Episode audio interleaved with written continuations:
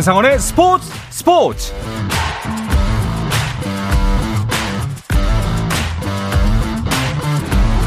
스포츠가 있는 저녁 어떠신가요? 아나운서 한상원입니다. 오늘 하루 이슈들을 살펴보는 스포츠 타임라인으로 출발합니다.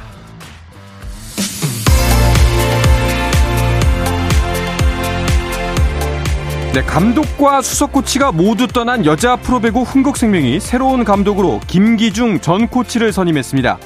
흥국생명은 2018년부터 지난 시즌까지 수석 코치를 지낸 김기중 현 선명여고 감독을 차기 사령탑으로 선임했다고 발표했습니다. 김기중 신임 감독은 모레 IBK 기업은행과의 경기에서 감독 데뷔전을 치를 전망입니다. 프로배구 코트 상황도 볼까요? 남자부 최하위 KB손해보험이 상위권 진입을 노리는 4위 우리카드를 상대로 반전을 기대하고 있습니다. 3일 전 대결에서는 우리카드가 완승을 거뒀는데요. 오늘 경기는 KB손해보험이 3세트 진행 중인 가운데 2대 0으로 세트 스코어를 앞서고 있습니다. 여자부에서는 3위 한국도로공사와 5위 KGC 인삼공사가 만났습니다. 순위는 3위와 5위지만 승점은 단 1점 차. 오늘 경기 결과에 따라서 순위가 뒤바뀔 수도 있는 상황인데요. 3세트가 진행 중입니다. 한국도로공사가 세트 스코어 2대 0으로 앞서 있습니다. 네, KBL 프로농구도 두 경기가 진행 중입니다. 상승세의 두 팀이 만났습니다. 5위 전주 KCC가 공동 3위 서울 SK를 홈으로 불러들였는데요. 경기는 현재 4쿼터가 진행 중입니다. 서울 SK가 68대 63으로 5점 차 리드를 이어가고 있습니다. 이어서 상승기를 탄 또 한 팀 수원 KT. 하지만 오늘은 쉽지 않은 상대인 선두 안양 KGC와 대결을 맞펼치고 있습니다. 현재 3쿼터가 진행 중인데요. 10점 차입니다. 수원 KT가 10점 차로 안양 KGC를 압도하고 있습니다. 네, 프로농구 고양 캐롯이 선수단 급여 지급을 제 날짜에 하지 못했습니다. 캐롯 구단 관계자는 선수단의 양해를 구하고 이달의 경우 원래 급여 지급일 5일이 아닌 13일에 지급하기로 했다고 밝혔습니다. 이에 대해 김광 KBL 사무처장은 캐롯의 상황을 예의주시하고 있다며 급여 지급이 계속 이뤄지지 않을 경우 연맹 차원에서 내릴 수 있는 조치에 대해 검토 중이라고 밝혔습니다.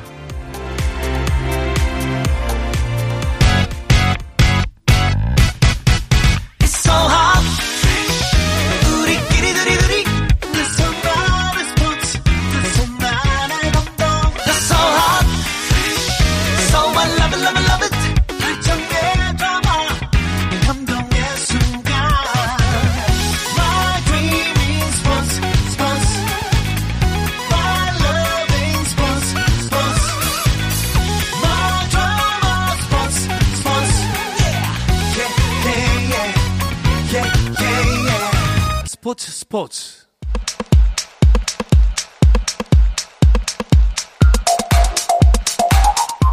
금요일 저녁에 축구 이야기 축구장 가는 길 시작하겠습니다. 중앙일보의 송지훈 기자, 서우정 축구 전문 기자와 함께합니다. 두 분 새해 복 많이 받으십시오. 네, 새해 복 많이 받으세요. 새해 복 많이 받으십시오. 네, 반갑습니다.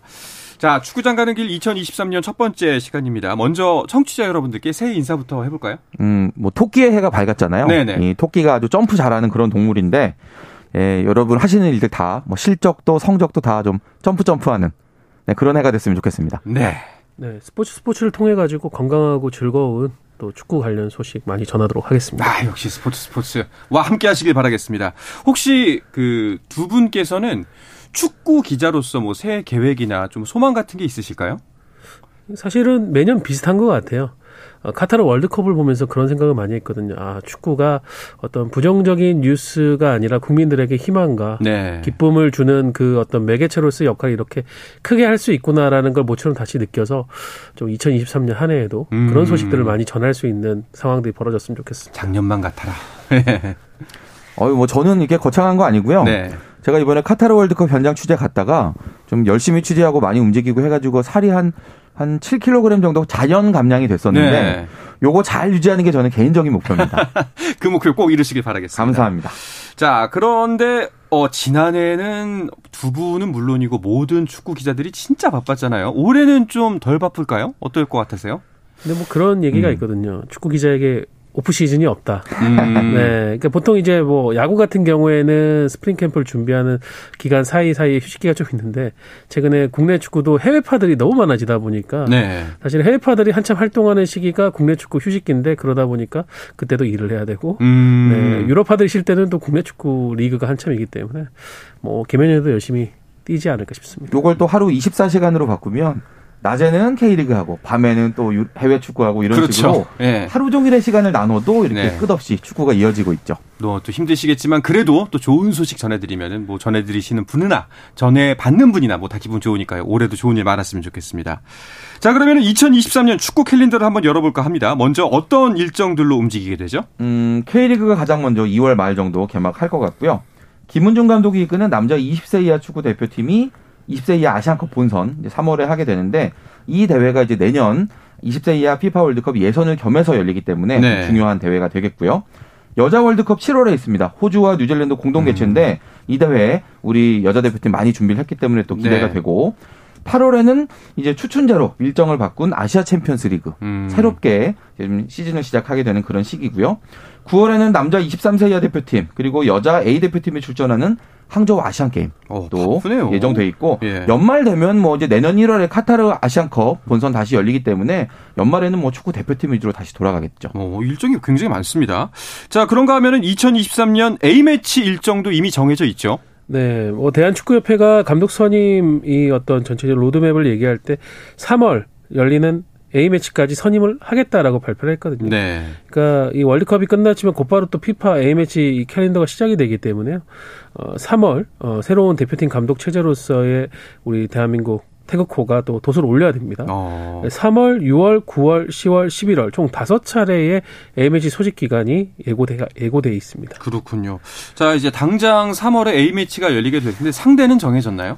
아직 뭐 상대팀이 정해지진 않았는데 네. 그 작년 연말에 나왔던 그 보도를 보니까 일본이 이제 3월에 이제 기린컵 국제 축구대회를 좀 크게 하고 싶어서 네. 아르헨티나 초청을 시도하고 있다라는 그런 기사들이 많이 있었거든요. 음. 만약에 이게 성사가 된다면 그동안의 관례를 볼 때 이 일본과 A매치를 하는 이제 방문하는 나라가 우리나라도 거쳐서 가는 그런 과정들이 많아 많이 있었기 그렇죠, 때문에 그렇죠. 아 우리가 잘하면 이 메시와 함께 오. 월드컵 우승국 아르헨티나와 한번 경기를 해볼 수 있는 기회가 있지 않을까 해서 나름대로 기대하고 있습니다. 야, 그 기대 그대로 이루어졌으면 좋겠습니다. 자, 그렇다면은 첫 A매치 전에는 우리 대표팀 새로운 대표팀 감독 정해져야 할 텐데 감독 선임 작업 지금 한 어디까지 와 있는 상태인가요? 네, 지난 12월 13일에 대한축구협회에서 이제 감독 선임의 로드맵을 얘기를 했죠. 어, 연 네, 그러니까 2022년 동안에는 어, 대표팀 감독 선임의 어떤 기준이라든가 방향성을 확정을 지을 것이고 1월에 이제 후보군들을 선정해서 실제 면접까지 진행을 하고 음. 2월에 그 이제 면접을 본 인물들 중 우선순위를 결정해서 계약을 추진을 한다. 이것이 잡혀 있는데요. 일단 지금까지의 얘기를 대한축구협회 발표 부분에 의하면 1차 감독 후보군은 추려졌다고 합니다. 어. 네. 이용수 이제 전임 전력 강화 위원장 체제 하에서 준비한 어, 결론인데 이 1차 감독 후보군을 놓고 새롭게 구성된 최근에 발표가 났거든요. 전력 강화 위원회에서 이제 논의를 해서 감독 계약까지 성사를 시켜야 합니다. 뭐 감독 선임으로 가는 과정 중 예선전 정도는 끝났다. 뭐 이렇게 봐도 될 것 같은데 그런데 그 이용수 전력 강화 위원장이 바뀌었네요. 네, 그저께 이제 대한축구협회가 네. 발표를 했죠. 카타르 월드컵을 전후해서 그동안 이제 대표팀 전력 강화 위원회를 이끌어왔던 이용수 위원장이 사임을 했고요. 예, 독일 축구협회 지도자 강사 출신으로 지난 2018년 이후로 국내에서 주로 지도자 교육 또 유소년 청소년 교육 주로 맡아왔었던 오. 미하엘 밀러 기술발전위원장이 후임자로 발탁이 됐습니다. 외국 분이 전력 강화 위원장이 된 거는 처음 아닌가요? 네, 맞습니다. 이제 전력 강화 위원장은 그러니까 A 대표팀과 같은 이제 성인 단계의 엘리트 팀 운영하고 그 이제 팀들의 감독을 선임하는 역할을 맡게 되죠. 네. 어, 미하엘 밀러 이제 기술 발전 위원장은 그러니까 그 아래 단계에 있는 유스 어떤 시스템이라든가 새로운 뭐 전략 이게 유스 발전 위원 전략 이런 것들을 주로 맡던 분인데 그러니까 과거에는 우리가 이제 기술 위원장이라고 통칭을 해서 이 두 가지를 모두 통, 이제 통합 총괄하는 그런 걸 했지만은 지금은 이제 세분화돼 있는데요. 있는데요. 어, 기술 발전 위원장을 해오던 이제 미하엘 밀러 씨에게 음. 이제 전력 강화 위원장을 맡겼고 역시 외국인 감독이 이제 우리 대표팀 감독을 선임하는 것은 처음이 맞습니다. 뭐 대한축구협회는 2018년 이제 3월부터 미하일 밀러 씨가 대한축구협회 계속 일을 해왔고 한국 축구에 대한 어떤 정서 상황 이런 것들 잘 파악하고 있기 때문에 2월 어, 말까지 감독 선임이라는 첫 번째 프로젝트를 잘 음. 수행할 것이다라고 기대를 하고 있습니다. 그런데 그렇다면 만약에 이제 그 외국 사람이 물론 이제 한국 축구에 대해서 이해도가 당연히 있는 분이겠지만 어, 기술위원장, 그 전력강화위원장이 됐다는 거는 뭐 감독 선임의 변수가 될 수 있을까요? 일단은 이제 그 전임 이용수 위원장 체제에서 어떤 1차 후보군이 꾸려져 있는 상태이기 때문에 네. 그 안에서 진행이 되기 때문에 아마 특별한 뭐 변수는 많이 없을 걸로 보이고요. 그리고 그런 부분에 대한 이제 궁금증을 많이 갖고 있기 때문에 밀러 위원장도 본인이 그런 얘기 했어요. 축구 대표팀이 한국에서 가는 위상이 어느 정도인지 나는 잘 알고 있다. 음. 2018년부터 계속 있으니까 한국 축구 분위기를 잘 아는 그런 인물이기도 하고 이 막중한 임무 잘 수행하겠다라고 약속을 했거든요. 네, 지금부터는 정말 뭐 신중하게 그리고 객관적으로 한국 축구를 위할 수 있는 그런 인물 잘 뽑아줄 걸로 기대합니다. 네. 어, 혹시나 해서 여쭤보는데 두 분께서 이 감독 선임에 대해서 좀 들은 정보가 있는지 사실 사람들의 관심이 굉장히 많거든요, 지금. 사실 그 2018년에 이제 벤투 감독을 선임할 때도 사실 그랬어요. 음. 정말 많은 루머들이 있었지만은 정작 벤투 감독이 어, 이 벤투 감독과 접촉을 하고 있다라고 수면 위에 뜬 것은 발표 나기 한 이틀 전 정도였었거든요. 어... 그 정도로 협회도 이 사안이 굉장히 중요하기 때문에 보안을 신경 써서 하고 있는데 기본적으로 감독 후보군은 뭐 4년 전에 어, 김판곤 전 위원장이 이제 접촉을 했던 그런 인물들 중에서도 포함이 돼 있는 것으로 알고 있고요. 지금 현재 또 어, FA 신분인 당시에는 이제 굉장히 주가가 높았지만은 지금은 이제 자유 인 신분인 그런 뭐 후보들도 있는데 제가 알기로는 오소리오 감독도 음. 어, 우리 대표팀 감독직에 굉장히 관심을 보이고 있고 네. 대한축구협회는 좀 독일 쪽 지도자들을 많이 좀 살피고 있다고 합니다. 어. 아무래도 이제 밀러 위원장이 독일 사람이다 네네. 보니까 그런 네트워크에 대해서 좀 잘 활용할 수가 있겠고 사실은 카타르 월드컵 하기 전만 해도 이 축구협회 쪽에서 국내 지도자를 원한다는 것 같은 뉘앙스가 좀 있었고요. 그런 이야기가 많이 돌았죠. 네, 그리고 예. 그 카타르 월드컵 기간 중에 제가 이제 정몽규 회장도 현장에서 만난 적이 있는데 정몽규 회장의 말에서도 제가 그런 뉘앙스를 약간 느꼈었거든요. 음. 근데 우리가 월드컵 16강 벤투 감독 체제로 이뤄내고 아 지금 이 감독 체제에 이런 장점들이 있구나라는 걸 우리가 명확하게 확인한 이후에는 외국인으로 가야 되겠다라는 그런 공감대가 다시 활성화가 된 것 같고 네. 지금 현재 상황으로 봐서는 외국인 감독을 또 한 번 뽑는 게 매우 음. 유력해 보입니다. 아니 뭐 사, 당연히 뭐꼭 외국 감독이라고 해서 뭐 더 뛰어나다 이런 생각은 아닙니다만 확실히 좀 우리 축구를 발전시킬 수 있고 능력이 있는 사람이 됐으면 하는 바람은 모두가 매한가지일 것 같다. 말씀하신 그대로인 것 예. 같습니다. 중요한 전제는 좋은 능력을 지닌 외국인 감독 혹은 국내 감독이라는 거지. 네. 네, 뭐 국적이 중요하고 그건 아닌 것 같아요. 우리가 그렇죠. 또 외국인 감독 그 이전에도 여러 명을 뽑아봤지만 네, 모두 뭐 성공한 게 아니잖아요. 시행착오도 있었죠. 그렇죠. 네. 그런 점을 우리가 잘 좀 명심을 해야죠. 알겠습니다. 뭐 이거 관련해서는 사람들의 관심이 많은 만큼 또 사안이 중대한 만큼 보안이 뛰어나가 있지만 그 보안을 또 뚫어내는 게 여러 기자들의 능력 아니겠습니까? 참 많은 정보 부탁드리겠습니다. 네. 자, 그리고 또 한 가지 살펴볼까요? 여자 월드컵 준비는 어떻게 돼가고 있나요? 네, 그 지난 12월 4일 남해에서 콜린벨 감독 어, 체제 하에서 대표팀 소집돼서 훈련을 진행을 했습니다.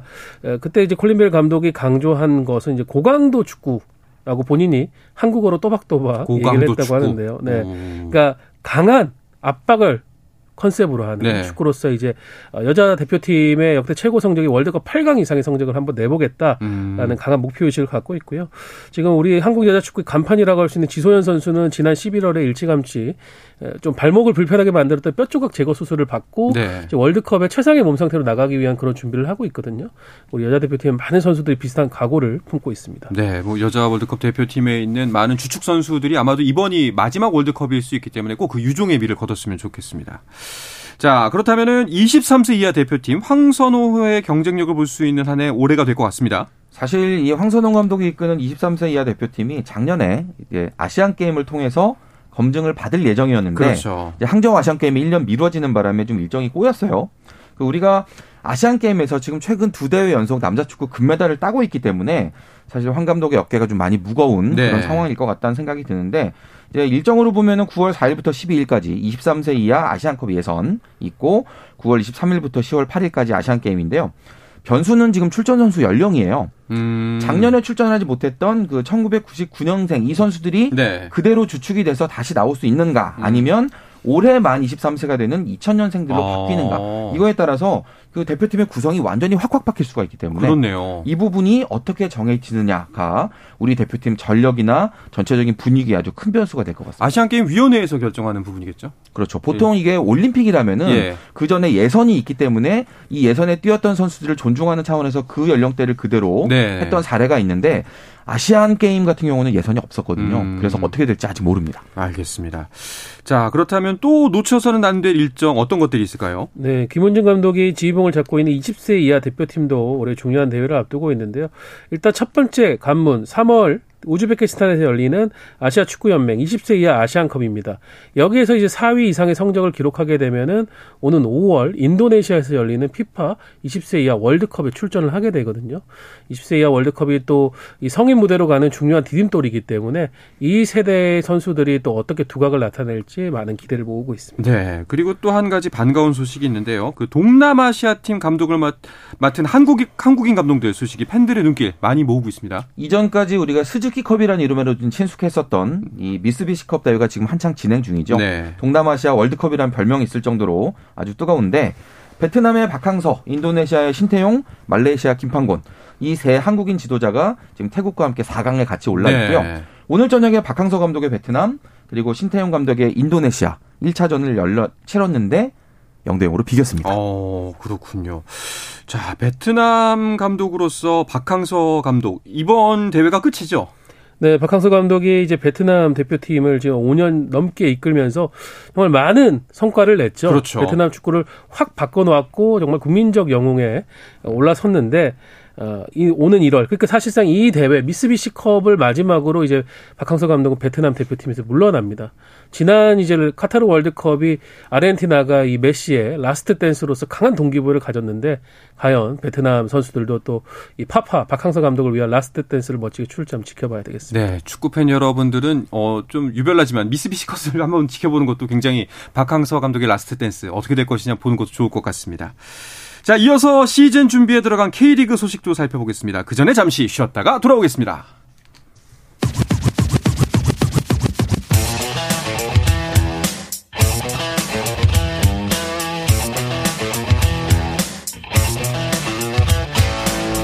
짜릿함이 살아있는 시간 한상원의 스포츠 스포츠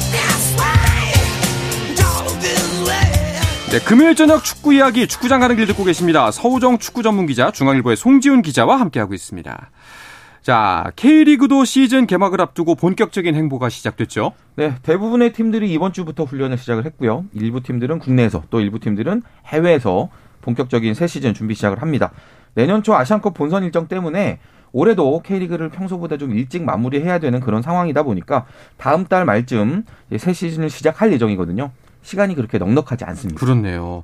프로야구 팀들 같은 경우에는 어 이제 오랜만에 코로나가 좀 잠잠해진 덕에 스프링 캠프를 해외에서 치르는 계획을 짜고 있던데 프로 축구 팀들도 마찬가지인가요? 네, 프로 축구 팀들도 많은 팀들이 해외에서 전지 훈련을 택했습니다. 네. 보통 1월은 이제 따뜻한 나라에서 좀 몸 상태, 체력을 끌어올린다는 게 어, 축구, 프로 축구 팀들이 준비하는 이 동계 훈련의 기본적인 컨셉인데 네. 그걸 위해서 좀 따뜻한 나라, 특히 태국이 많은 음. 어, 인기를 모으고 있고요. 지금 뭐 인천 유나이티드, 광주 FC, 대전 하나시티즌 많은 팀들이 이미 태국으로 넘어갔고요. 네. 또 포항 같은 경우도 이제 비슷한 어, 상황의 국가인 베트남을 가서 또 체력 훈련을 마음껏 끌어올리게 되는데 K리그 1 기준으로는 11개 팀이 해외에서 어, 동계 훈련을 준비를 하고요. 수원 삼성이 유일하게 해외를 가지 않고 국내에서만 오. 훈련을 진행합니다. 확실히 태국이 대세인가 보네. 많은 팀들이 태국으로 가요. 네, 그 앞에 소개했던 인천, 광주, 대전 같은 포함들 네. 팀들 포함해서 제주, 수원 FC, 강원 FC, FC 서울까지 좀 일곱 개 팀이 음. 태국에서 새 시즌 준비하니까 뭐 태국이 우리 K리그 이제 새 시즌 준비에 약간 성지처럼 되어가고 있고요.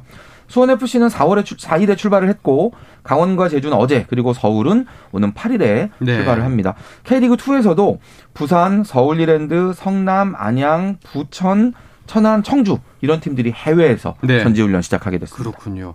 자, K리그도 시즌 개막을 앞두고 또 선수들의 이적도 활발하게 진행되고 있는데요. 최근에 주요 소식들을 정리를 해볼까요? 네. 어, 지난 2021 시즌 K리그 득점왕에 올랐고 지난 시즌은 이제 조규성 선수와 동료를 이뤘지만은 경기 수에서 조금 많았기 때문에 아쉽게 득점왕을 놓쳤던 주민규 선수가 음. 3년 만에 다시 울산 유니폼을 입었습니다. 네. 울산이 지난 시즌 우승을 차지할 때 이제 마틴 아담이라는 걸출한 또 헝가리 국가대표 공격수에 힘이 있었는데 여기에 주민규 선수까지 가세하면서 울산의 최전방이 더욱더 파괴력이 넘친다는 지금 평가를 받고 있고 울산은 또 주장이 이청용 선수가 오늘 2년 재계약을 발표했습니다. 있습니다. 어, 반면에 이제 전북은 이제 울산 우승의 주역이었던 일본 출신의 미드필더 아마노 준 선수를 최근 영입했다고 발표를 했습니다. 네. 어떻게 보면은 그 놓친 우승 트로피의 하늘을 위해서 상대 팀의 주 핵심 선수를 이제 데리고 온 셈이죠. 음. 어, 그 이것 때문에 이제 양팀 팬들 간의 신경전도 상당히 뜨거웠었는데 아마노 준 선수가 이제 전북 유니폼을 입고 어떤 모습을 보일지 궁금하고요. 또 천재 미드필더라는 평가를 오랜 시간 받고 있는 윤빛가람 선수도 제주에서 수원 FC로 이적을 했는데 수원 FC의 젊은 미드필더 벤투 감독이 어, 지난해 7월 동아시안컵에 깜짝 발탁해서 화제를 모았던 이기혁 선수와의 트레이드 방식으로 수원 FC로 가게 됐습니다. 그렇군요. 아 근데 울산은 더 너무 강해지는 거 아니에요? 사실 아마노준 선수가 이제 팀을 떠나기로 결정이 되면서 네. 아 이게 그 중원에 좀 중요한 그 자리가 빠지는 게 아니냐라는 우려가 있었는데 뭐 앞에서 이제 서호정 기자도 얘기했지만 스트라이커 주민규 선수 또 미드필더 김민혁 선수가 음. 보강이 됐고 여기에 또 스웨덴 출신의 공격수 구스타프 루빅손 그리고 음. 또 루빅손과 그 스웨덴 함마르비에서 같이 뛰었던 미드필더 보야니치 이런 선수들이 들어왔어요. 전체적으로 봤을 때 울산의 전력이 더 강화됐다라고 볼 수 있는 그런 시즌이 될 것 같습니다. 그렇군요. 아까 말씀하셨던 것처럼 전북 같은 경우에는 아쉽게 우승컵을 놓친 그 한을 풀겠다는 의지가 선수 영입으로 좀 보여지는 것 같아요. 네, 아마노준 선수 외에도 2021 시즌 울산의 어떤 에이스라고 할 수 있었던 이동준 선수가 어 분데스리가 진출을 후 로 1년 만에 지금 국내로 돌아오게 됐는데 네. 전북 유니폼을 입게 됐습니다. 음. 그럼 또 다시 한번 화제가 됐고요. 외에도 김건웅, 정민기, 이수빈, 오재혁 등 젊은 선수들을 전북이 상당히 적극적으로 영입하면서 전력 강화와 세대 교체 두 마리 토끼를 모두 잡고 있습니다. 또 전북은 흥미로운 소식이 하나 더 있었는데요. technical adviser 그러니까 우리 표현으로 치면 기술 고문이라고 할수 음. 있겠는데요. 음. 2011년 첼시의 챔피언스리그 우승을 이끌었던 로베르토 디마테오 감독을 네. 이 기술 고문으로 영입해서 상당한 화제를 모으고 있습니다. 디마테오 이 기술 고문은 본인의 어떤 전술적 노하우, 유럽 축구의 트렌드 이런 것들을 전달하고 직접 또 이제 전북 훈련에 어 가세해서 그런 것들을 같이 공유할 계획이라고 합니다. 그렇군요. 확실히 아무래도 전북 같은 경우에는 조규성 선수가 이제 해외 시장으로 갈 가능성이 매우 높기 때문에 전력 보강에 더욱더 신경을 쓸 수밖에 없겠죠. 그러니까 지난 시즌 K리그 득점왕이었던 조규성 선수의 자리가 정말 워낙 크기 때문에 네. 사실 전북 입장에서는 만약에 이 자리가 빠진다고 하면 지금 누구로 대체할 것이냐에 대해서 명확한 대답을 내리긴 조금 어려운 음. 그런 상황이긴 한데요. 일단 앞에서 우리가 언급했던 이동준이라든지 아마노준이라든지 또 포지션이 같지 않지만 공격력을 업그레이드할 수 있는 그런 다양한 카드들을 차근차근 모으고 있다라는 건 분명해 보입니다. 그렇군요. 어, 말이 나온 김에 조규성 선수의 해외 이적은 계속 진행 중인 상황인 건가요? 네, 관심을 보이는 팀들은 나타나고 있습니다. 네. 뭐 스코틀랜드 셀틱도 오퍼가 와 있다고 조규성 선수의 에이전시에서 인정을 했고 뭐 독일이라든가 다른 리그에서의 관심도 계속 이어지고 있는데 다만 이제 조규성 선수는 전북과의 계약이 3년이 남았기 때문에 전북 구단의 의사도 상당히 중요합니다. 음. 현실적인 이적료의 조건이라든가 또 전북 구단은 어 조규성 선수가 나가는 시기에 대해서도 이번 겨울보다는 이제 여름이 조금 더 낫지 않겠느냐라는 음. 의사를 얘기를 하고 있는데 이게 또 박지성 technical director가 아무래도 조금 더 유럽에 성공하기 위해서는 프리시즌이 있는 6월에 나가는 것이 유리하다라고 얘기를 하니까 더 설득력이 조금 생기는 어. 거죠. 그러니까 조규성 선수는 그래도 최대한 빠르게 좀 나가고 싶다라는 바람이 있는 것 같고 전북보다는 조금 다른 의사가 있는 것 같은데 이 사이 합의점을 찾아야 될 것 같습니다. 확실히 근데 양쪽의 의견이 다 일리가 있어 보입니다. 자, 그리고 조규성 선수 외에도 해외 이적설이 많이 나오고 있죠. 네, 그리스 리그 선두인 파나티나이코스가 FC 서울의 나상호 선수에 관심을 갖고 있다. 네. 라는 보도가 그리스 현지 발로 나왔는데요. 지금 셀틱과 마찬가지로 이 파나티나이코스가 나상호 선수뿐만 아니라 국내 여러 공격수들한테 좀 오퍼를 하고 있는 것 같아요. 좀 그런 상황이고 수원 삼성의 오현규 선수는 이정료 27억 딱 박아가지고 그 제안서를 셀틱으로부터 받았었는데 지금 분위기는 이제 이번 겨울에 이적하지 않고 아무래도 좀 기다려 보는 것 쪽으로 가고 있고요. 이게 우리가 앞에서 나눴던 그런 여러 가지 이유들이 있는 거예요. 물론 그 소속팀 입장에서 이 선수들이 갑자기 빠졌을 때 그 문제도 있지만 네. 이 선수들이 보통 유럽 축구 시장 같은 경우는 여름 이적 시장은 팀을 이제 제대로 만들어서 새로 출발하는 그런 시점이지만 겨울 이적 시장 같은 경우는 뭐 부상자가 있다거나 이렇게 팀의 갑작스러운 공백을 메우는 이적이 많기 때문에 아무래도 여름에 가는 게 또 여러 가지로 유리한 음. 건또 사실이거든요. 네. 그래서 여러 가지 이유를 좀 이렇게 찬찬히 들여다보고 있는 상황인 것 같습니다. 알겠습니다. 자, 지금까지 살펴본 K리그 선수 영입으로 보면은 뭐 약간 부익부 빈익빈 같은 느낌도 살짝 나거든요. 전북과 울산이 올해도 매우 강하겠구나라는 생각이 드는데 혹시 두 분께서 생각하시기에 이 전북과 울산 양강을 위협할 만한 팀 어떤 팀이 있을까요? 지금 상당히 의욕이 넘치는 팀은 포항입니다. 음. 포항은 이 K리그가 올해 40주년이거든요. 근데 포항은 올해 창단 50주년입니다. 네. K리그보다도 더 역사가 오래된 전자 한국 축구의 명문이라고 할 수 있는데 이 50주년을 맞아서 김기동 감독도 뭐 FA컵이나 이런 뭐 챔피언스 리그의 어떤 선전 정도가 아니라 K리그1 우승을 도전해야 된다라는 의사를 재계약을 할 때 구단에 적극적으로 표명을 했고요. 그걸 위해서 지난 시즌 대구에서 활약했던 제카 선수라든가 또 검증된 이선 공격수인 김인성, 백성동 선수를 데려왔거든요. 좀 공격력이 조금 더 포항에게 필요했는데 이 보강이 잘 됐기 때문에 김기동 감독의 지략과 함께 맞물린다면 어떤 성과를 낼지 한번 지켜보고 싶습니다. 네. 자, 그리고 뭐 번외로 또 한 가지 이야기를 하고 싶은 게 호날두 이야기를 하고 싶습니다. 호날두가 아시아 축구 연맹 선수가 됐어요. 그렇죠. 이제 8월에 개막하는 아시아 챔피언스 리그에서 호날두 소식을 접할 수 있는 가능성이 아, 좀 열려 있죠. 네. 많이 보도가 됐지만 연봉 2,700억 원. 어마어마한 조건에 사우디아라비아의 알 나스르로 이적을 하면서 네. 이제 AFC 무대에서 뛰고 된, 뛰게 됐는데 호날두가 지금 뭐, 뭐 여러 가지 기사 나왔잖아요. 1초에 8,100원, 1분에 51만 원 번다고 하니까 1분에 51만 원이요. 지금 제가 이 이야기 하는 사이에도 한 30만 원 좀 벌어간 것 같아요. 그렇죠. 네. 정말 말도 많고 탈도 많은 그런 호날두지만 일단 아시아 축구 입장에서 본다면 세계 축구 팬들의 주목도를 좀 아시아로 음. 끌어올 수 있는 그런 호재가 될 것이다. 라고 여러 가지로 기대를 하고 있는 것 같습니다. 네. 자, 과연 또 어떤 활약을 보여주게 될지 솔직히 좀 걱정이 앞서는 것도 사실입니다. 좀 그래도 뭐 우리와는 여러 가지 악연이 있지만 참 전 세계를 호령했던 데스타의 말로가 조금 초라한 것 같아서 금액은 전혀 안 초라합니다만 예, 마- 모습은 초라한 것 같아서 좀 아쉬운 마음이 없잖아 있는 것도 사실입니다. 자, 오늘은 이 이야기를 끝으로 축구 이야기, 축구장 가는 길은 마치도록 하겠습니다. 중앙일보의 송지훈 기자, 서우정 축구 전문 기자와 이 시간 함께 했습니다. 두 분 고맙습니다. 감사합니다. 네, 주말 스포츠 스포츠는 9시 20분부터 함께 하실 수 있습니다. 저는 월요일 저녁 8시 30분에 다시 돌아오겠습니다. 한상원의 스포츠 스포츠!